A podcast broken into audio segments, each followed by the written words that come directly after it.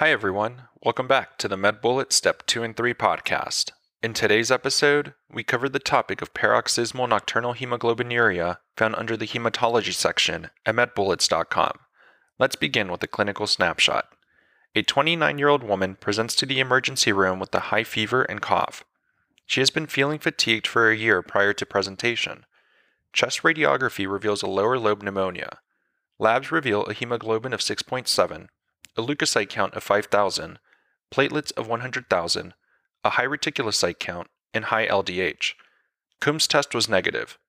Concerned with the apparent intravascular hemolysis, a bone marrow biopsy showed hypercellularity and normal cytogenetics. Flow cytometry was positive for CD55, CD59 negative red blood cells.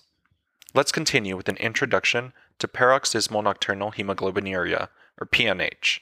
As a reminder, this is a clonal stem cell defect for mutation in hematopoietic stem cells, and it may cause aplastic anemia, myelodysplasia, and acute leukemia. In terms of the pathogenesis, there is a mutation in the PIGA gene. This results in a defect in the glycosyl-phosphatidylinositol anchors CD55 and CD59 on the red blood cell membrane.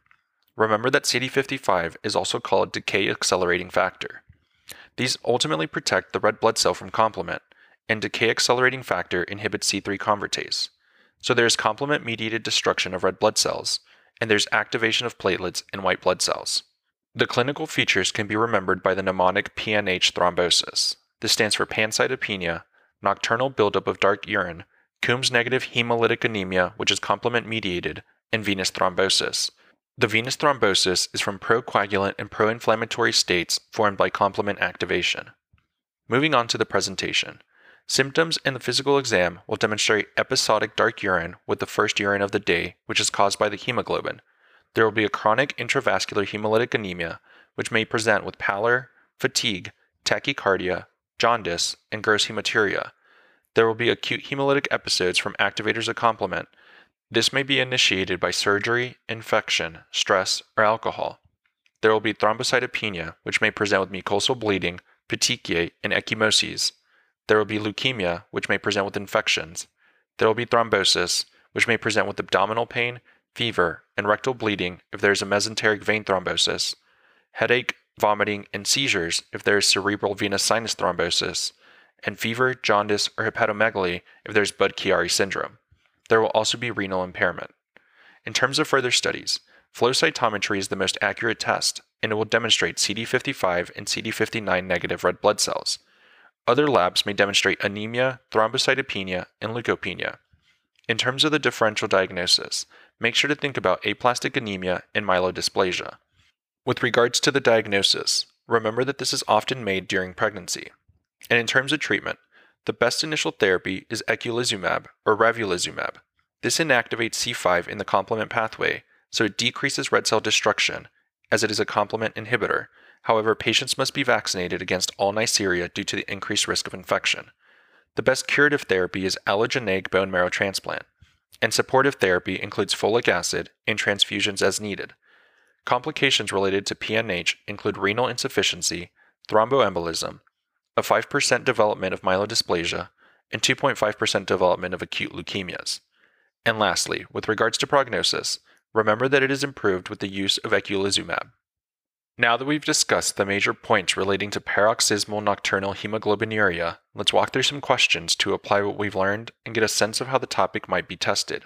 For the first question, consider the following clinical scenario. A 30 year old African American man is hospitalized for sickle cell anemia workup in the setting of acute onset dyspnea and fatigue.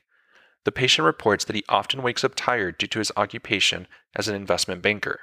He had noticed his urine appearing dark, but suspected that it was because of inadequate hydration. He reports that his left leg is sometimes swollen despite wearing compression socks. The night prior, he had just closed a major merger and celebrated by drinking at a bar with his colleagues. He denies any family history of a blood disorder. His temperature is 98.6 degrees Fahrenheit, or 37 degrees Celsius. Blood pressure is 100 over 50, pulse is 120 beats per minute, and respirations are 28 breaths per minute. Physical exam is notable for subconjunctival pallor and splenomegaly. His left leg appears mildly larger than the right leg. Laboratory studies demonstrate a hemoglobin of 7, hematocrit of 21%, MCV of 92, reticulocyte count of 4%, leukocyte count of 3,900 with the normal differential, and platelet count of 27,000.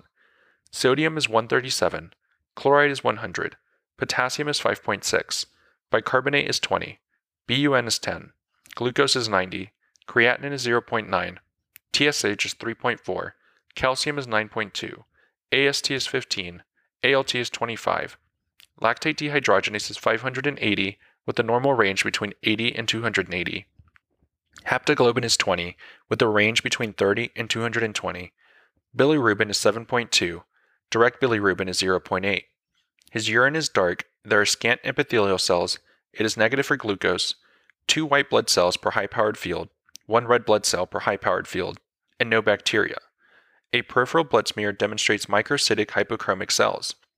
Ultrasound of his left lower extremity reveals an occlusive venous thrombosis in the left femoral vein. Which of the following is the most appropriate test to confirm the most likely diagnosis? And the answer choices are Choice 1, bone marrow biopsy. Choice 2, direct Coombs test. Choice 3, flow cytometry. Choice 4, G6PD assay. Or choice 5, osmotic fragility test.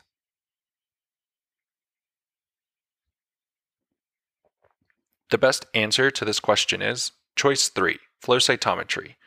This vignette presents a patient with evidence of hemolysis as evidenced by the elevated LDH and potassium and decreased haptoglobin and hematuria in the setting of pancytopenia and venous thrombosis.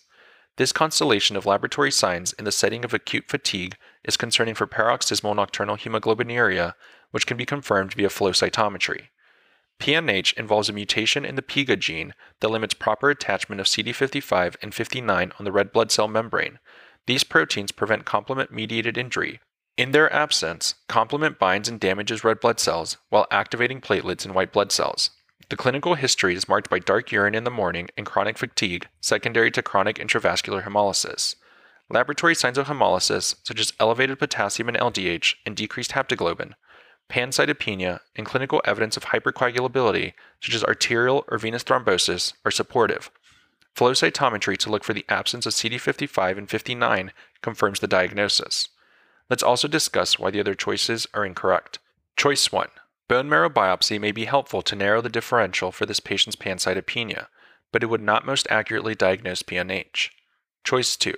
Direct Coombs test examines for autoimmune hemolytic anemia, which is extravascular hemolysis. In PNH, this test is negative since the hemolysis is complement mediated, not antibody mediated. Choice 4. G6PD assay examines for possible G6PD deficiency. This disease is hereditary and is not marked by chronic hemolysis, splenomegaly, or thrombosis. Choice 5. The osmotic fragility test can help diagnose hereditary spherocytosis by assessing how easily red blood cells undergo hemolysis in hypotonic salt solution. This test is negative in patients with PNH. Finally, a bullet summary. The absence of CD55 and 59 on flow cytometry is the most appropriate test for diagnosis of paroxysmal nocturnal hemoglobinuria. For the second question, consider the following clinical scenario. A 27 year old woman presents to the emergency department complaining of a left sided headache and right sided blurry vision. She states that two weeks ago she developed dark urine and abdominal pain. She thought it was a urinary tract infection, so she took trimethoprim sulfamethoxazole that she had left over. She planned on going to her primary care physician today, but then she developed headache and blurry vision, so she came to the emergency department. The patient states she is otherwise healthy. Her family history is significant for a brother with sickle cell trait. On physical exam, there is mild abdominal tenderness, and the liver edge is felt 4 centimeters below the right costal margin.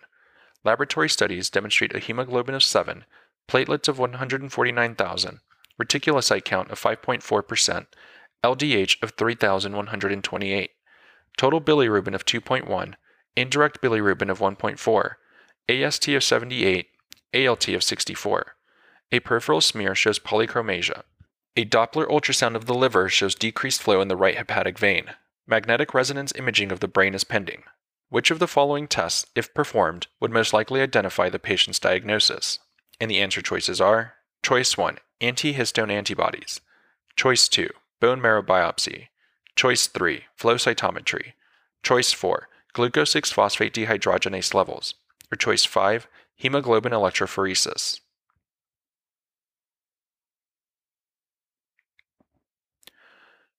The best answer to this question is choice 3 flow cytometry. This patient presents with dark urine, hemolytic anemia as evidenced by the decreased hemoglobin with elevated lactate dehydrogenase, and evidence of thrombosis as evidenced by the decreased hepatic vein flow. This is suspicious for paroxysmal nocturnal hemoglobinuria, which can be diagnosed with flow cytometry. PNH is a hematologic disorder caused by the absence of two glycosylphosphatidylinositol anchored proteins, CD55 and CD59. These proteins play a role in complement regulation, so without them, a state of continuous complement activation occurs. Patients present with hemolytic anemia as evidenced by increase in lactate dehydrogenase, decrease in hemoglobin, increase in potassium, possibly an elevated reticulocyte count in hemoglobinuria, as well as thrombosis, which may present with hepatic and cerebral thrombosis. The hemoglobinuria often occurs with the first urine of the day due to buildup overnight. Paroxysms of severe hemolysis are often caused by physiologic stress, such as infection, surgery, or inflammation. The most accurate test for PNH is flow cytometry to identify red blood cells that lack CD55 and CD59. Let's also discuss why the other choices are incorrect. Choice 1 Antihistone antibodies may be elevated in drug induced lupus. The common drugs that cause drug induced lupus include sulfasalazine, hydralazine, isoniazid, penicillamine, procainamide, and phenytoin. Patients present with fever, myalgias, rash, arthralgias, and serositis similar to systemic lupus erythematosus, while hematologic abnormalities and liver abnormalities are less common. Choice 2 Bone marrow biopsy is the most accurate test for aplastic anemia, which has multiple etiologies. Reticulocyte count would be low. While PNH can be associated with aplastic anemia, flow cytometry is the confirmatory test for PNH. Choice 4. G6PD level can confirm the diagnosis of G6PD deficiency. G6PD deficiency presents with acute hemolytic anemia, which may present with jaundice, dark urine, and back pain, usually after drugs such as dapsone, nitrofurantoin, and sulfa drugs, as well as infection and fava beans. It is not associated with thrombosis.